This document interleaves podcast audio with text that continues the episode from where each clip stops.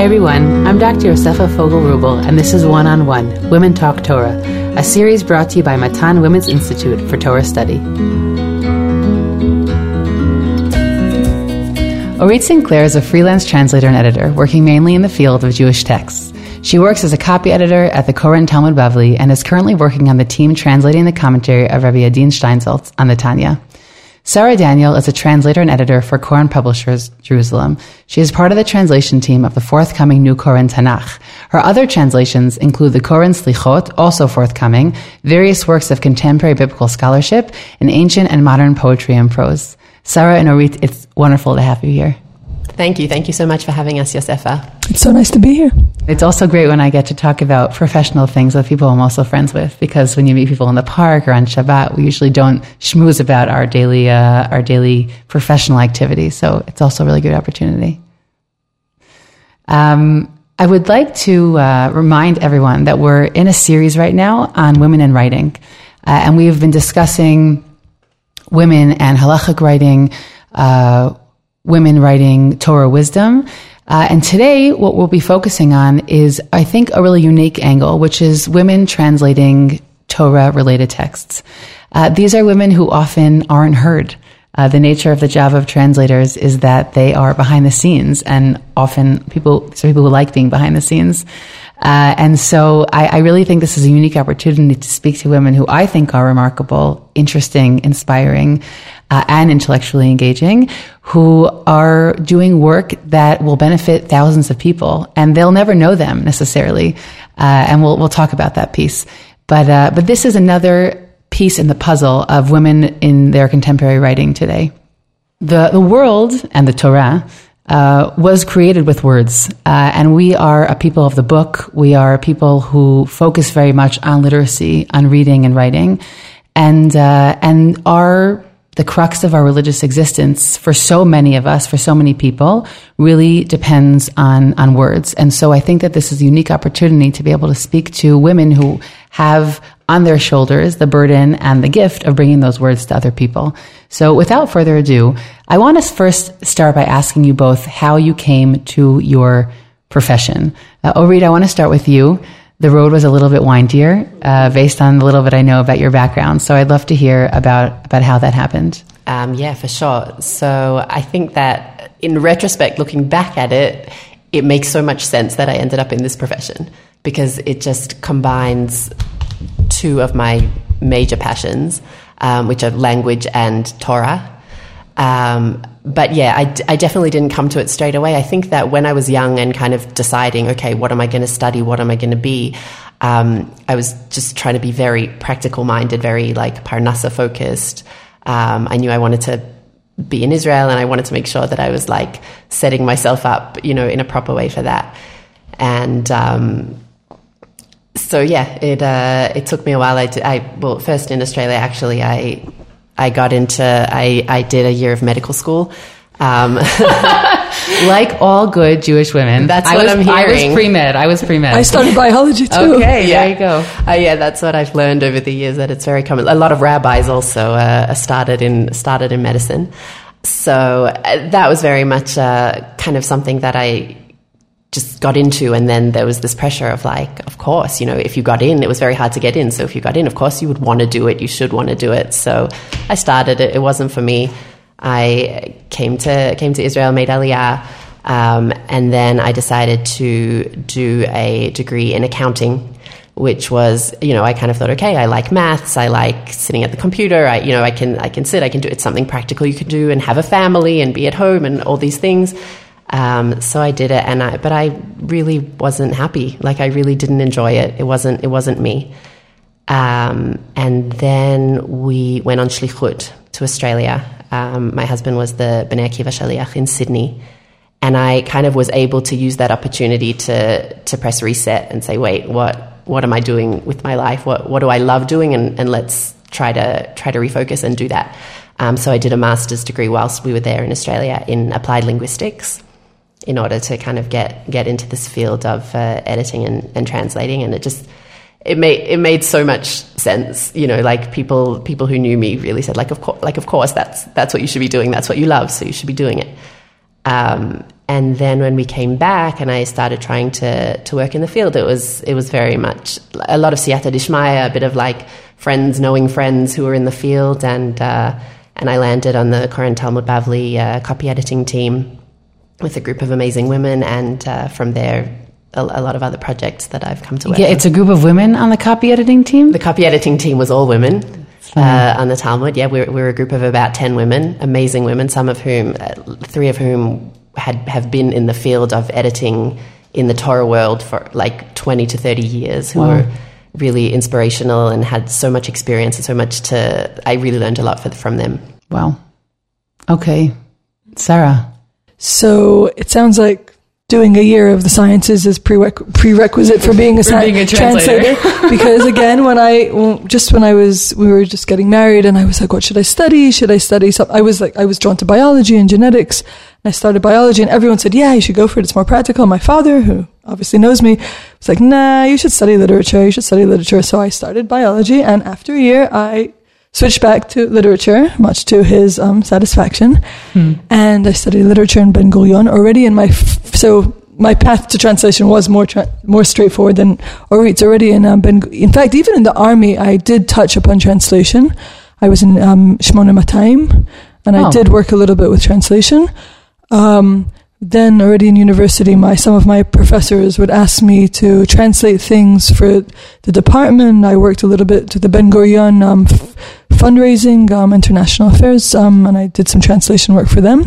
Not, you know, very technical, nothing um, particularly interesting, but it did get me into the world. And my father had already been in. Um, he already started publishing when we made Aliyah I started working with him a little bit, did some translation. One thing led to another. Definitely helped that I was in Alon Shvut, surrounded by a lot of Torah loving intellectuals who totally asked me to translate things for them, and from there just became my profession.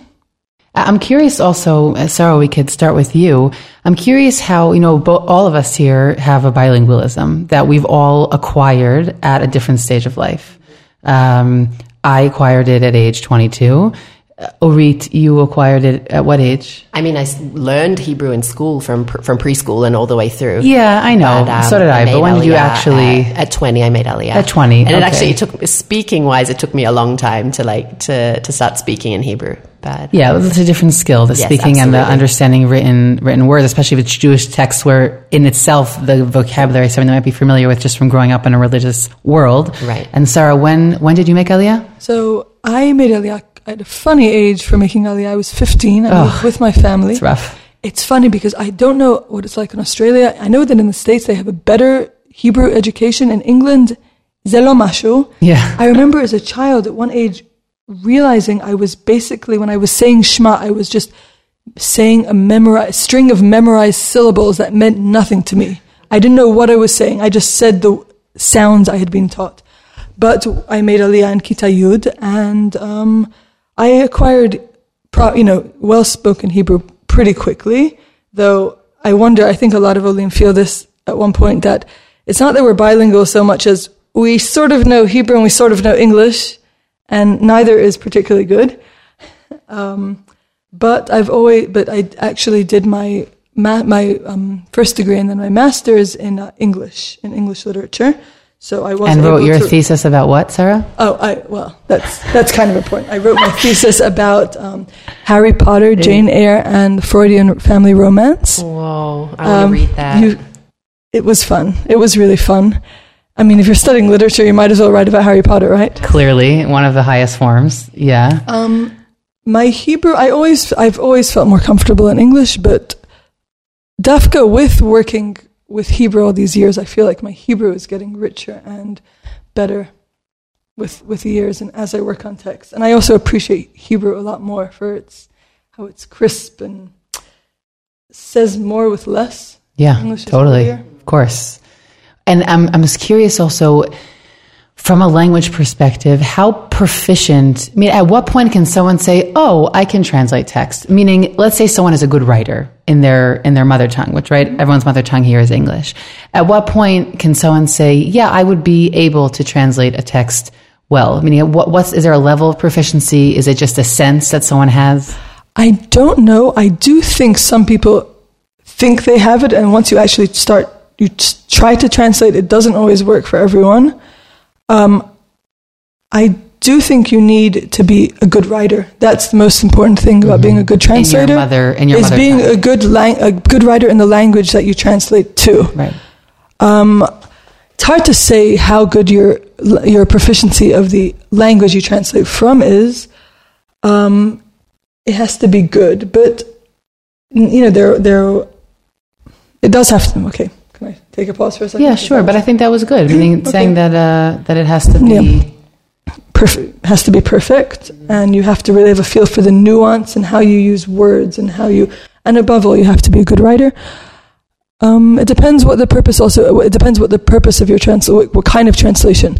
Because if it's something more technical, then I don't know how good your grasp has to be of the original language, as long as you're coming across properly in the, sort in the, wow, okay, okay. Yeah, source into language the- and there's into the language you're translating target language. into. Thank you. Yes, it's a good thing. I do words, people. Yeah. Oh, Reed, do you have any, any, you agree with that? You have any other, I other absolutely thoughts? agree with that.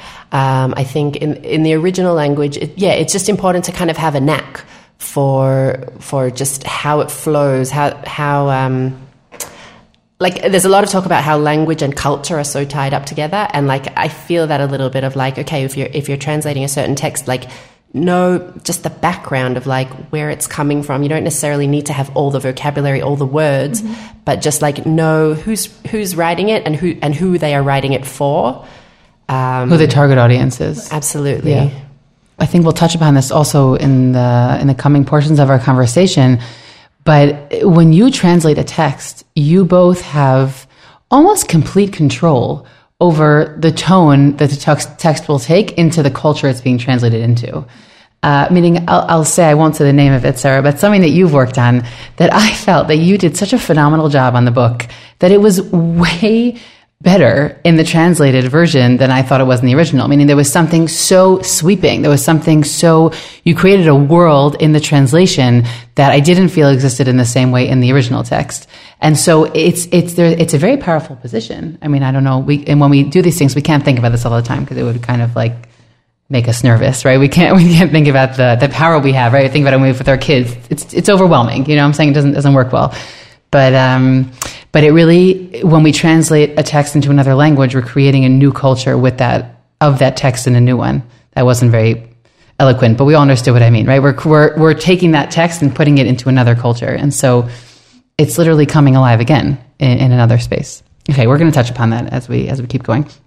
I'm just curious, do either of you engage in writing in other forms currently or in the past? I love writing so much. Um, I've always loved it. At the, the short answer is no, not at the moment. But um, I feel like there's definitely some kind of potential within me to like uh, to do that at some point.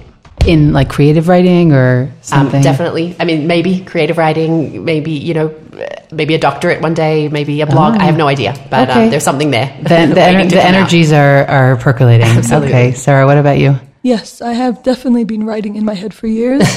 I really hope to write properly one day. Um, this has not been a very conducive year for um, going for going beyond what we do in our day jobs and mothering because this has Yeah, it's been all-consuming. This has been an all-consuming year. Um, I hope there'll be the time for that in the future. Yeah, I think also that I, I, I also love to write. I, I don't, I did actually translate, by the way, for a number of years for a, a number of Matan programs, but I find that when we have, when you speak about writing in your head, if I don't write it down immediately, it disappears. Meaning it's no longer there. I'm not one of those people who can come back and be like, oh, I had that idea, you know, three weeks ago, and now I get, I need to write it when literally the iron is hot. And if I don't write it, a creative piece usually, a creative piece or, uh, you know, a creative piece exploring something in, you know, a self, or if it's more of like, you know, a Facebook or a blog thing. Um, if I don't write it down right away, then it, it disappears. Like the muse just goes away. And it's a very, it's a little bit of mourning that happens for me when that happens, you know, and, and, and you need to be at a certain stage of life where you can sit down and write immediately. Absolutely. I have to say that when I was writing my doctorate, I actually wrote more because I was by a computer. So I was like, oh, okay. So if I take 10 minutes right now, write the idea down while I have the words, while that opening and ending sentence is there, I'll be able to get it out as opposed to now where it's like, forget about it. It just, disappears in thin air.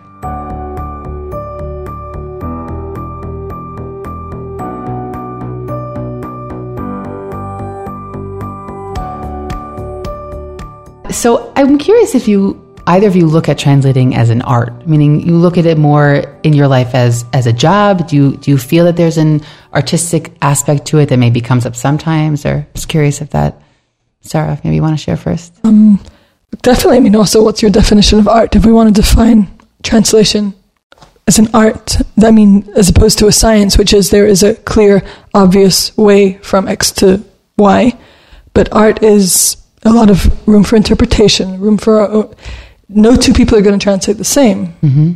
Therefore, it is an, it is an art in that we bring our own our own way of thinking to it. We bring our own feel to it. I think it is very much. It's it's an art the way that any writing, not any writing, I guess technical, but I think so. Or Um, yeah, I agree. I think that um, a, a lot, for me, a big part of translation is kind of trying to get into the head of the writer and um, and and kind of get speak with their voice. But because the two languages are not just a list of vocabulary that match up one to one, there is this very creative element of like, okay, I need to take their voice, not my own voice, their voice, and and express it beautifully in the way that they would have said it if if they had had the proficiency. Um, again, for the specific readers. Um, so there's there's a huge creative element uh, in that. Okay, I'd like to get a little bit deeper into the text that you each actually work on. Okay, so Sarah, for example, you spend, I think, most of your time really dealing with biblical text. Is that safe to say that for the past while? Um, yes, it is. It. I. I just how it was a funny. It was actually a very funny way. As even though I found my way into translating quite um, naturally, the way I found myself in Tanakh happened, I guess, by chance. That I had been translating here and there. I actually worked on Rav Benny, Rav Benny Lau's Yirmiyahu. Um, and then I was in Alon Shvut, and I had a kid in Yoni Grossman's gun. And, like, you know, talk about um, um, serendipity. And he says to me, Ray, you're a translator, right? I'm like, yes. I was just finishing my master's thesis on Harry Potter. And he says, Are you interested in translating my book? And I had to sort of turn what was basically, you know, screaming, jumping up and down, saying, yes, yes, yes. And I had to sort of say it in a cool way, like, um, yes, I think I can make that work. Let's talk. Flying hard to get. right? I had to make it sound like I wasn't, uh, that I didn't ha- desperate. That I, I wasn't desperate so much as I was finishing my thesis and I had no real idea how to get started properly. And we started working, and I started working on his, on one of his books on uh, Ruth. And it was just a really good match in the sense that he really reads Bible as literature, Tanakh as literature, and I was fresh out of a liter, of a liter you know, literature, literature degree. So that was that just worked. And at the end of the year, we, we really enjoy, I really enjoyed working on his book. And then he says, you know, you should come to Bar Ilan, you should study Tanakh, you should do your doctorate, and um, and I, you know, since it's something that you can really combine with translation, I said, yalla, and I went and I did my, I did all the coursework, and I studied Akkadian, and I did a bunch of courses for prepar- in preparation for dissertation, and that really gave me the tools to then go ahead and translate the Tanakh, because just as I was getting started on a thesis, on a, my dissertation, um, the opportunity to work on the Koren Tanakh translation came up, and I said, you know what, doctorates can always pick it up later, but this is a once in a lifetime opportunity. So Baruch Hashem, b'mitz, there was a lot of um, just in how it all came together, and I started working on the Tanakh. And I just want to say, by the way, as somebody who uses these texts in her daily life, Sarah is really, really great at what she does. Um, your articles and books, I've read them, and they're they're really excellent. I just want to say that here. Thank you. Um, I really, I really have enjoyed them. Uh, no, also because sometimes you're able to take uh, academics who aren't necessarily the not necessarily the the most uh, literary writers, and then you turn into something that's really also enjoyable to read, and that's part of that piece about like a certain amount of control that you have over over the text. thank you. Yes. I'm curious in all the work that you've done in Koren, and it's also a lot of it is forthcoming, meaning people will Bezrat Hashem be benefiting from it. When is that? When is that coming out? Um, the Tanakh, should- the first, um, the first edition, which is one one volume of the Tanakh, later there'll be a separate four volume um, Tanakh with a translation, but for now it's just one volume. It should be out with, within a few months. Uh, wow. Okay. And I'm curious what, when you're translating a book that's been translated a few times before. so what, what reference, what reference items do you use? How do you go about that? Um, it's a good One question. second, I'll add another piece, which is that translating Tanakh specifically is an act of parshanut. It's an act of for exegesis because there are words, sentences, phrases that can really be understood in so many different ways, and many of them where we do not have any one understanding of them. And so anytime there's a translation, that's the first thing I'll always tell my students if they're ever using translations, just be aware it's a commentary. It's not really a translation. So I'm curious, how, how do you juggle that? How, how, what do you use? what sources? It's an excellent question, and it was very um, daunting when I began. Though um, Ronnie Ziegler, who's the editor of the project, he did reassure me by saying, "I know this is scary, but don't forget." It's not like we're taking all the translations of the Tanakh away except for yours, or even the Hebrew Tanakh, and all that's going to be left is your translation. All the sources and all, everything's still going to be out there. So that definitely gave me some perspective. It was uh, reassuring. It's a good question. There's no doubt that at least that that a good percentage is is um, definitely um, interpretation. That said, it depends where it depends what you're working. For example, I worked on um, Nevi'im Rishonim and Divrei and Tehillim, um, and there are sections where it's at least 95% pshat and it's obvious and there's only one clear meaning. Um, the the you know, the question is what happens when you get to these very difficult psukim or even difficult words, different. Um, first of all, I always liked working with Da'at Mikra because there's something about a Hebrew um, Hebrew commentaries. Not not just Da'at Mikra, you know, we had um, different um, advising scholars who tell us which are the best commentaries for every um, every book we were working on. Start. I liked starting with Hebrew commentaries because that wouldn't make you um, It wouldn't bias. sway- it wouldn't sway, you towards a certain Yeah, word, towards a certain phrase. totally. So we started with that, and Da'at Mikra often just brings a lot of the mafarsh, the you know the major mafarshim and what they say about each um, phrase, word, whatever whatever it is. So that way, I, it would include a lot of the um, you know traditional Jewish commentary, Mhm. um, and we'd have different books. The again, the scholar would tell us which are the best books for every, which happen to be the best commentaries for every, because you know, the, for every book we'd work on, because you know, for Yoshua, maybe Anchor Bible and this world commentary and this different commentaries would be good, and in other cases he'd say, eh, that's not so good. Go with this, with this. So I'd just work with a whole bunch of commentaries.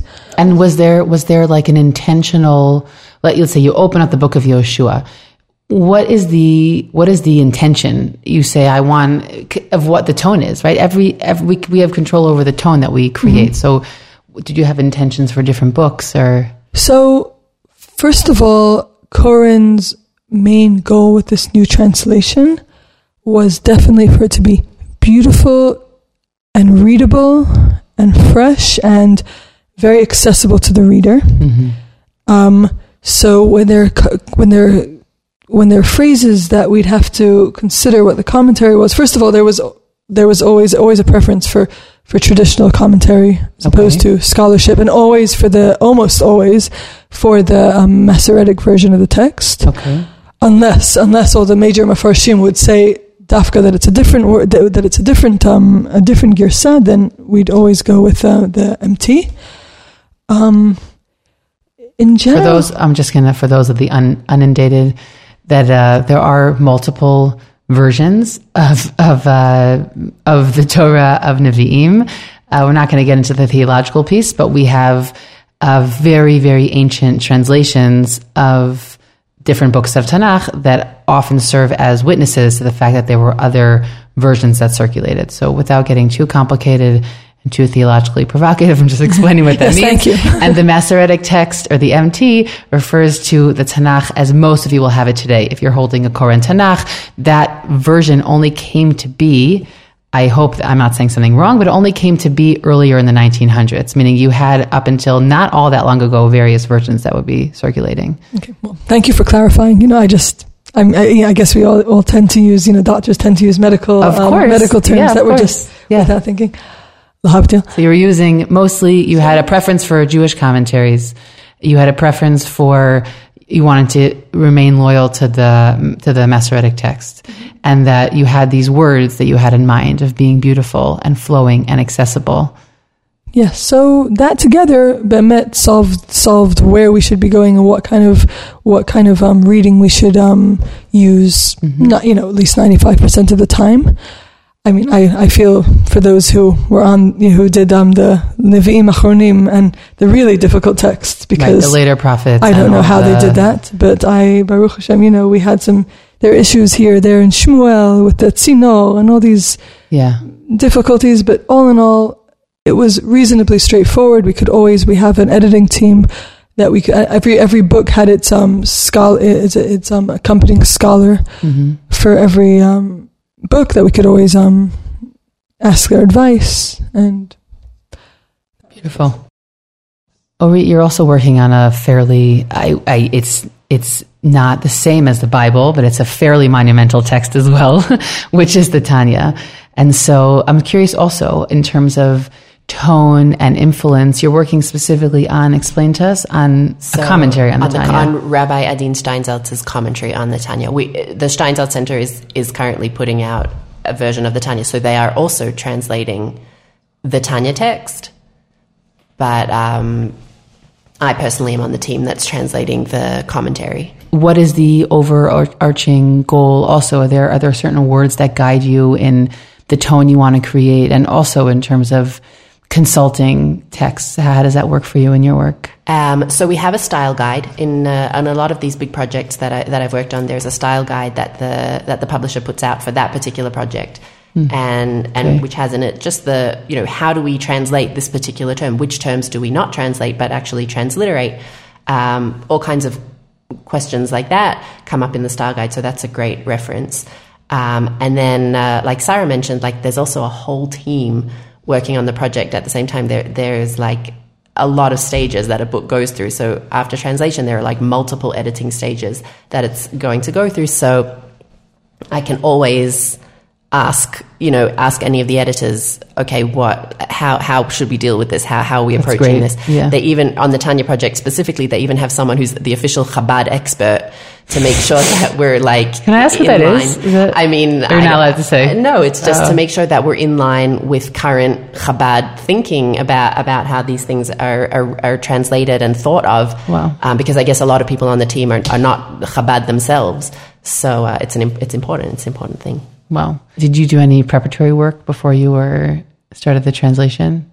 Turns I mean, I don't know. I, I I haven't learned the Tanya. I've tried, by the way. I've tried a number of times and I just wasn't able to. So I'm just curious. Like, did you have background? Did you Um, I have minimal background. There's, there, there's a phenomenon in Australia where uh, where the shul, even if the shul is not Chabad, the rabbi is. So, I, so Oh, kind of- really? I grew up with a with a Chabad rabbi and, and in a shul, a, very, a small community where so the families were of all different flavors, so including you know many Chabad families within the shul. Um, so, so yes, I grew up with like this pseudo Chabad influence um, in my life, incl- including a charuta or two in the Tanya. Just uh, you know, when I was young, so not not a huge amount of background, but it was it's just always been something that's a part of me and a, a part of my growing up. Um, and uh, and yeah, and I and I do. Um, the, I found an audiobook of uh, lessons in Tanya, which I which I listened to a little bit before I started, just to kind of get myself into the into the mood, into the into the vocab, and into the into the style of it. Um, yeah.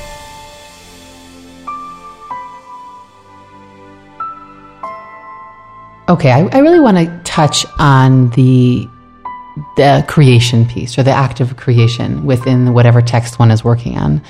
Uh, and the first thing I really want to ask you, and I'll I'll direct this question to you first, is how do you view your role when you're translating uh, in terms of your role with the text as as part of someone who's creating it? Are you just bringing it to a different culture? What is what's the guiding even image or, or concept you have in your mind when you're working on these projects? Um, so I, I think it's it's kind of what I mentioned before of um, of getting getting into their head, getting into their voice. I, I almost feel like like a vessel um, that I, I need to channel them uh, almost an element of like self nullifying myself in, in order to put their words out the, the most genuinely and the most honestly what also you know taking that aspect of myself to make it sound good.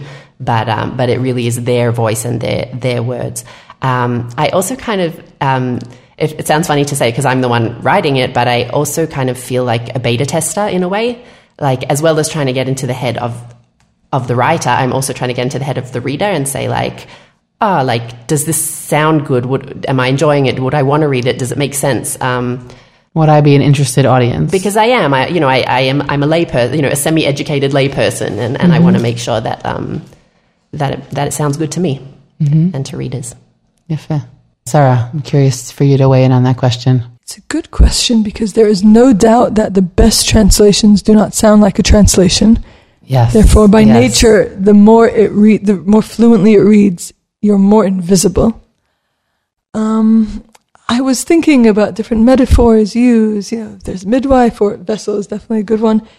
In a way, translation, just to, to translate something in itself, I feel like that's just the best way to describe it. You're translating it from one to the other, and in a way, I use translation to depict. I use it as a metaphor for other things as opposed to what metaphor shall I use for translation because it's just so precise. It's just so precise that mm-hmm. you render something from one language into another. I can't think what images come to my head. It's just what I do. Mm-hmm.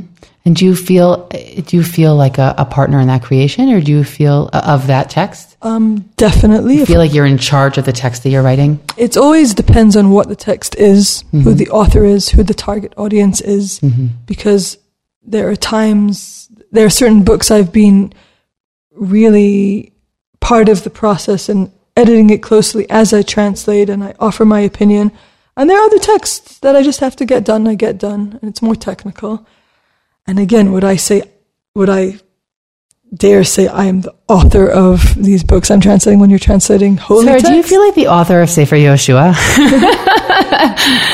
I think you're authoritative. No, I'm just joking. Yeah. No, I, but I, I just want to um, sit on that point for a second. I think it's a really important point that depending on what text you're working on, your role in how much you're involved will, will be different. I'll even say just because I do like this metaphor of the midwife, maybe just because one of my good friends is a midwife.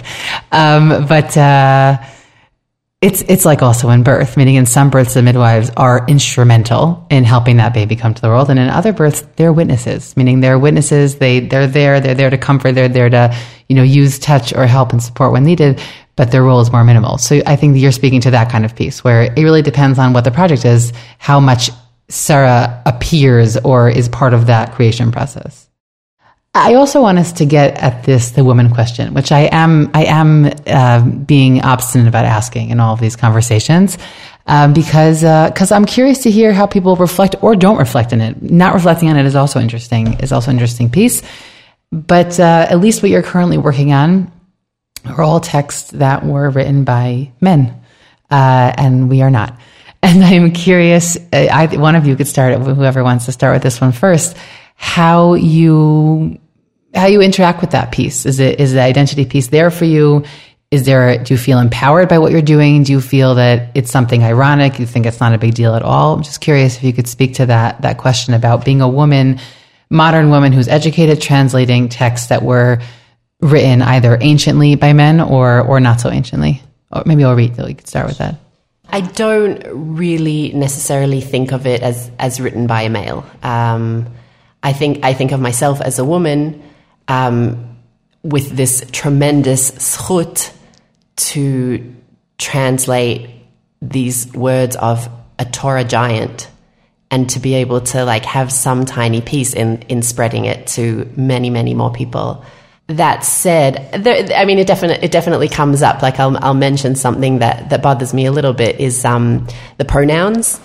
Um, in a lot of the projects that I have worked on, um, the the policy is to kind of try to start the particular sentence or the particular paragraph section with um, with more general term like um, the person should or one should do this and that but then if it gets unwieldy, uh, uh, the policy is that it gets unwieldy to keep using one should do this with one's that and one, yeah. you know, and the, and so we switch uh, to he, him, his. Um, And never to her, you're saying. never to her. Right. Yeah. Um, and and yeah, and especially uh, yeah, it it does bother me because uh, these works are for all Jewish people and can really help all Jewish people to come closer to Hashem, and yet it excludes women. It, it ex- excludes me. It excludes. Yeah, I just want to say that I don't think that I'm the most sensitive on this question and topic, even considering all different things I've done in my life.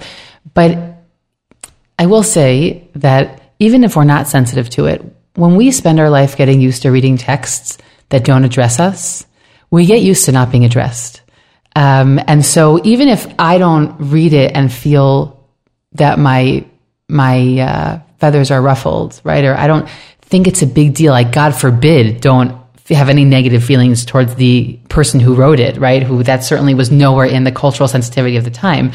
But as women, when we continually read texts and we're not the addressed the addressed audience, it it actually goes somewhere very deep inside of us. And I think that we just also often get very used to not being addressed. So I think that that's an interesting point you're bringing up. I, I think that in, in modern books that are read, even let's say parenting books, they'll always say at the beginning of the book that I'm going to freely interchange him or her when speaking about the baby, right? Whatever the baby book is. And they do it very, very intentionally and they tell you, and it's significant because it means that the default child is not a male child, right? For, certainly for those of us who have only children of the opposite of the, of the female persuasion. So that's particularly poignant, but it's a, it's a very purposeful, um, part of the writing. So I think that that's a really interesting piece you're bringing up. And, uh, yeah, and it, would it would be unusual if a Jewish translation of a rabbinic text would say, "Yeah, we're going to go with the whole flowing in and out with the him and her thing," you know, throughout Right. throughout the translation. I mean, there are other options as well. Like w- they could use them and they in the singular, which what's that called? A general in English? What's that? I don't know. I know it's called in Hebrew. General pronouns. So, yeah, something and it's like become that. a lot more common. Definitely in spoken, you know, in spoken English, it's extremely Yeah. common. Um, it's just yeah, not yet thought to be, especially in Jewish texts. It's it's not it's not the done thing yet. Maybe it will be at some point. Interesting. Sarah, what do you think about this piece? So I think, like Orit, I've never had much of an issue with, w- as a woman, translating a male voice. Um, what's interesting is both on the Steinsaltz um, Talmud and Tanya apparently team and the Tanakh team, most of the translators are women. Now, this was not intentional. This was not a conscious effort to hire women and to empower. uh, Nothing like this. I think on lehefich, I think the fact that women were just chosen because they are uh, all the people on the team are excellent translators. I think speaks volumes of. I hope where the world is going to the fact that this isn't this. We weren't out and there was no what, what's the word corrective. Um, Affirmative action. um, there was no affirmative action here. This was just they took translators according to who the best translators were, Mhm. um, and that is. I don't. I never think of myself. Wow, it's wonderful that I, as a woman, am translating this test. I say, wow, how many people, men or women, get to have this privileged position of translating this text for such a wide audience? This is a mm-hmm. huge privilege. I don't think of the gender issue much. It doesn't really come up for It you. doesn't really it's come not- up it's for not me. present for you Yes. in your, I tend to be more articulate in writing than speech. I just feel like I need to point that out. Totally identify. Right? I'm like all the words when my, my when I'm typing, they come to my fingers. they do. And when They I'm speaking, do. I sound like I don't really do words very much. It's, Um, they, you, you do a wonderful job. I, I, uh, Sarah, I, if you can share with us, you brought some, a text for us that Right. you So I wanna- wanted to say, like Orit, the problem in this respect, the problem with Hebrew is such a naturally gendered language as opposed to English. Yeah, it's a you have a piece. neutral I, you have a neutral. There's just inherent neutrality in, in gender neutrality in English. You don't have in Hebrew. So there was a real question when you're translating Tehillim. I say, the whole book of Tehillim starts with Ashrei Ha'ish, Mm. but. uh, But Right, luck- it's lucky not that, is the man. It's Lucky not that women man. are supposed to be or happy or fortunate, but women aren't. It's not like women are supposed to go be'atzat rasha'im or b'derech hata'im, and yet it starts with such a strong ashrei ha'ish. Now there is a certain there's um alliteration in this. Do we do we you know there's it's it's striking. It's a very strong way to begin the book. But how, as women, do I, as a translator, I really did say, I this should speak to me the same way it speaks to happy as the man, So I actually did um, translate it happy as the one who does not walk in the counsel of the wicked, who does not stand on the path of sinners, who does not sit among the jeering cynics. Wait, I'm just going to make sure that everyone caught that. I mean, instead of saying uh, happy is the man or lucky is the man, so we've turned it into the general one. To happy as the one. And then I did, I remember the translation process, I would, I did want to try and use a more neutral they. Instead, the Lord, Lord's teaching is all their desire. There was a group decision to go with all, instead the Lord's teaching is all his desire.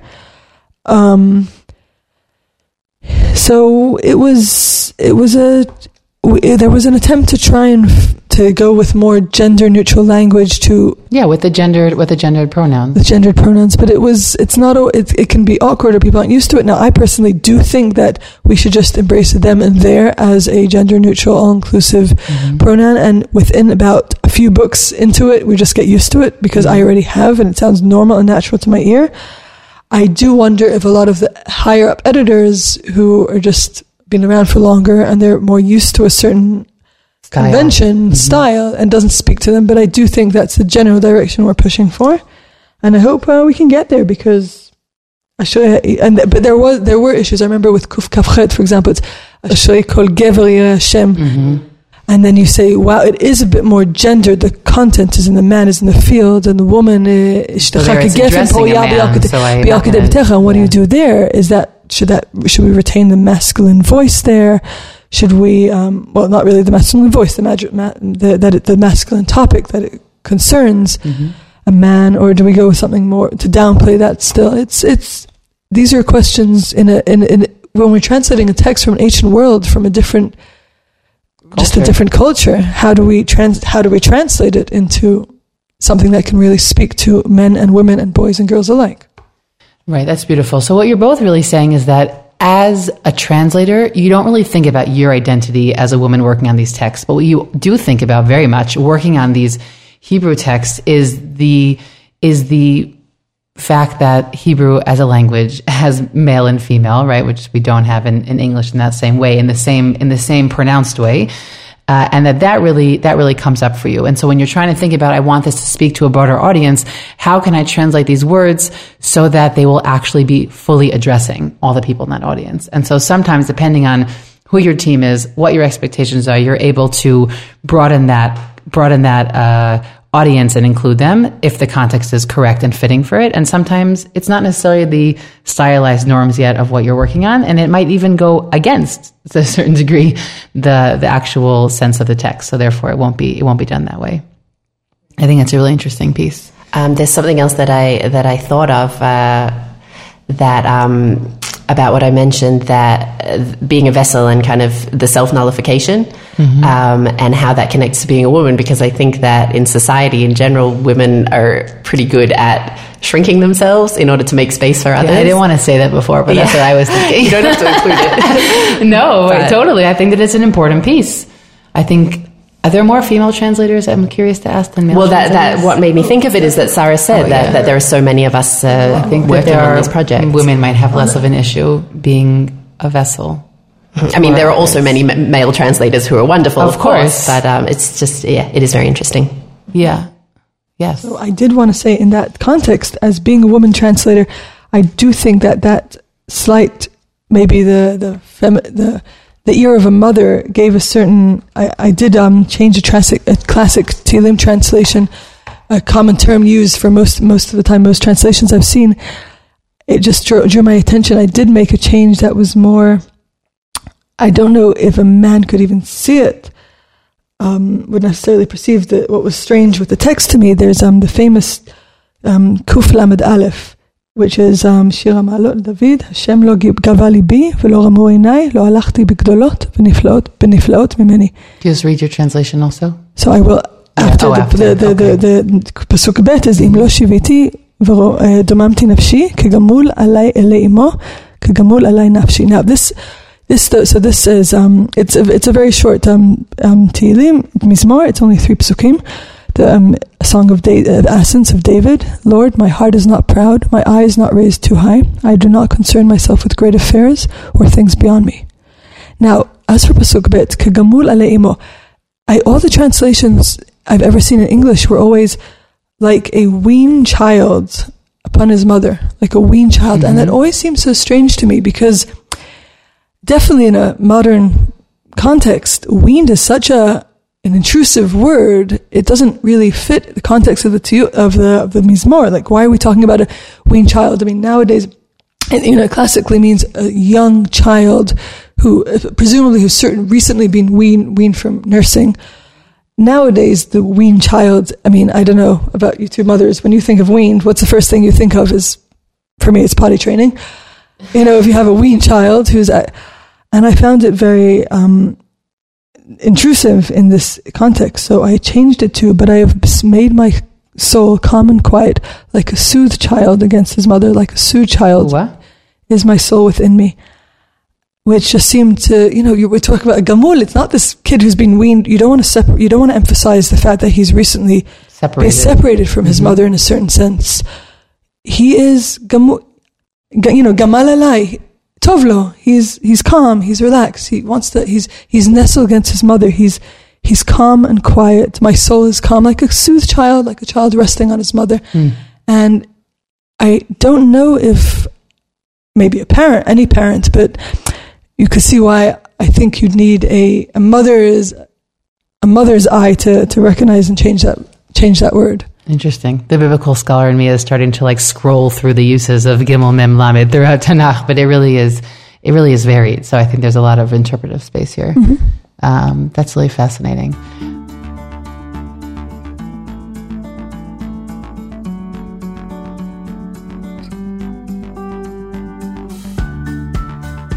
We're going to have to cut, bring this conversation to a close, but uh, but this has been really uh, really interesting, and I I also translators do such important work and really no one no one gets to meet them. So uh, so i'm really happy that we've been able to to bring you here. Um, and uh, and i just wanted to end off i always ask sort of a, a series of lightning round questions. So either of you could feel free to jump in by the way. Well i'll just put the question out here in the middle of the table and you'll uh, you'll feel free to to answer okay? This one you're probably going to have uh, a lot of answers to. But what book or books are currently on your nightstand You're looking at me. So um, I actually just finished Nar HaOfanaim by Eli Amir. It's an autobiographical novel about uh, a young Oleh from Iraq in the 1950s and that the experience of that group of Jews, which was, uh, I, I do recommend. It was a beautiful book.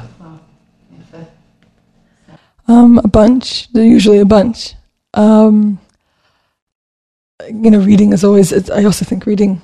It's just been natural for me forever, and it's just one of my favorite things. And also, I think it's important. I guess as a Israeli America, a whatever English speaker living in um, Efrat, you just have to keep your English up because otherwise. Um, but I just recently, I actually recently read my way through Potok again, Chaim Potok, and just That was a goal of mine book- last year, and I wasn't successful. so I pretty much read everything, you know, start with The Chosen and The, the Promise, My Name. So recently, what really started me on the Potok kick was um, The Book of Lights, which is just beautiful. So I read that for the first time, and it really just made me say, okay, here, I'm just going to go with him. Um, I just started the three, the three Body Problem. It's by a Chinese author. It's um, a Hugo award-winning um, science fiction book. The Screwtape Letters, something I like to read. Dip into Mhm. C.S. Lewis, I like to dip into that. Um, those are That's a pretty nice variety. Um, if you could sit down for coffee or tea, whatever you like to drink, with anybody, anyone in the whole world, who would it be? Um, I would love to go back a few generations in my own family and meet my ancestors. I um, I grew up in a Baal Tshuva family without knowing a lot of my family history. So my parents did not grow up religious. Their parents did not grow up religious. But before that, they were Lithuanian, you know, regular Jews, and I would love to know what their life was like and also kind of connect to them what was their spiritual life like what was their connection to hashem to torah i'm like fascinated i feel like i like inherited it from them but don't don't know them But don't know don't it, know but exactly don't know it what intimately. it was yeah Yeah. Well, mm, So if we're going to play the, play the fantasy game, I can't think of any Tanakh figure in Tanakh it wouldn't be interesting to talk to. But more realistically, I guess J.K. Rowling. let's invite her to Efrat, guys. I have to say, Let, us I just love invite her. and do like it. Why wouldn't she want to come from Scotland I to, wouldn't be to a surprised. frat? I think She's- that she would find it apparently culturally she's a interesting. wonderful woman. I, I will. I'll work on it. My daughter would be thrilled because she can't stop reading. We've actually had to confiscate them. Um, okay, what is Orit? What is your favorite tefillah? Uh, my favorite tefillah is Ashrei. Um, I especially love the line "Karov Hashem lechol korav lechol asher yikruhu ve'emet." Just this idea that um, if you want closeness to Hashem, you just have to genuinely cry out to Him, and, and He's right there. He's close. Beautiful. Sarah, something unexpected that people wouldn't know that you feel passionate about, other than writing and literature. Um, again, I don't know if it's particularly interesting. I have a few hobbies. Right now, I'm harboring a, an obsession with mosaics. Are you making them? Yes. Oh, In fact, I was up ridiculously late last night just finishing something. Oh wow. Um, I'm just sharing here that Sarah is very creative and artistic. And if you want anyone to paint your walls, Dom, don't ask her. She's not a freelancer in that, but she's really, really creative and Thank you, loves color. I do. So thank you, Yosefa. So that's just something I love and love my neighborhood. Yeah, fair. Wonderful people in my neighborhood. I Beautiful. love food. Marie, any, uh, Um, I love musicals. Um, Yeah, I listened to the Hamilton soundtrack many, many, many times. yeah, fair. That was definite the uh, Corona um, mainstay in our house. All the kids know all the words. I, I honestly, I haven't actually heard it. Uh, I know I'm, I'm countercultural at this point. Uh, exotic location you would like to visit, Sarah? First thing that comes to mind. Oh my God, just to renew my passport. It's been a rough year. Go anywhere, anywhere that will take me.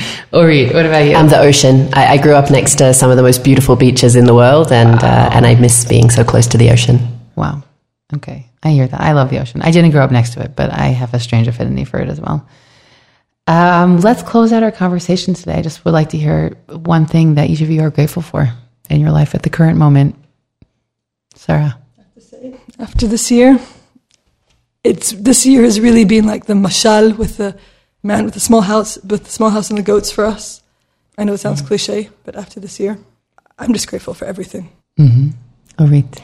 Um, so my brother Zev, um, he's actually a podcast producer. He he works for Israel Story, and I told him that I was very nervous to come on this podcast, and he talked to me about it. He said, "No, it's going to be fun. It's going to be great. It's just going to be a conversation." He did a practice with me. Oh, wow. So I'm I'm very grateful for family and friends who have my back. And um, and I'm also very grateful for my children's Jewish education, which is worlds apart from the Jewish education that I received. Wow. Beautiful. I really want to thank you both for coming here. And uh, it's been a real pleasure and so much fun to get to speak about uh, our professional lives together. So uh, I'm really wishing you tremendous atzlacha and that a real gift that you're bringing the world, that you're bringing these texts to a broader audience. And uh, it's going to impact people in ways that we'll never even know, which is the which is the beauty of art and bringing that, and beauty of art and Torah and bringing it to the world. So thank you so much. Thank you, Yosefa. Thank you for having us. I hope you enjoyed this conversation as much as I did. I am Dr. Yosefa Fogel Wruble, and this is One on One Women Talk Torah, a series brought to you by Matan Women's Institute for Torah Study. Thank you to the entire Matan team for their input. Please do one on one and women's Torah learning a small favor by sharing this podcast with family and friends so that we can reach new listeners. You can stream and download these episodes on Spotify, iTunes, and Matan's website, and write us any feedback at podcast at matan.org.il. That's podcast at matan.org.il. Thanks for listening, everyone.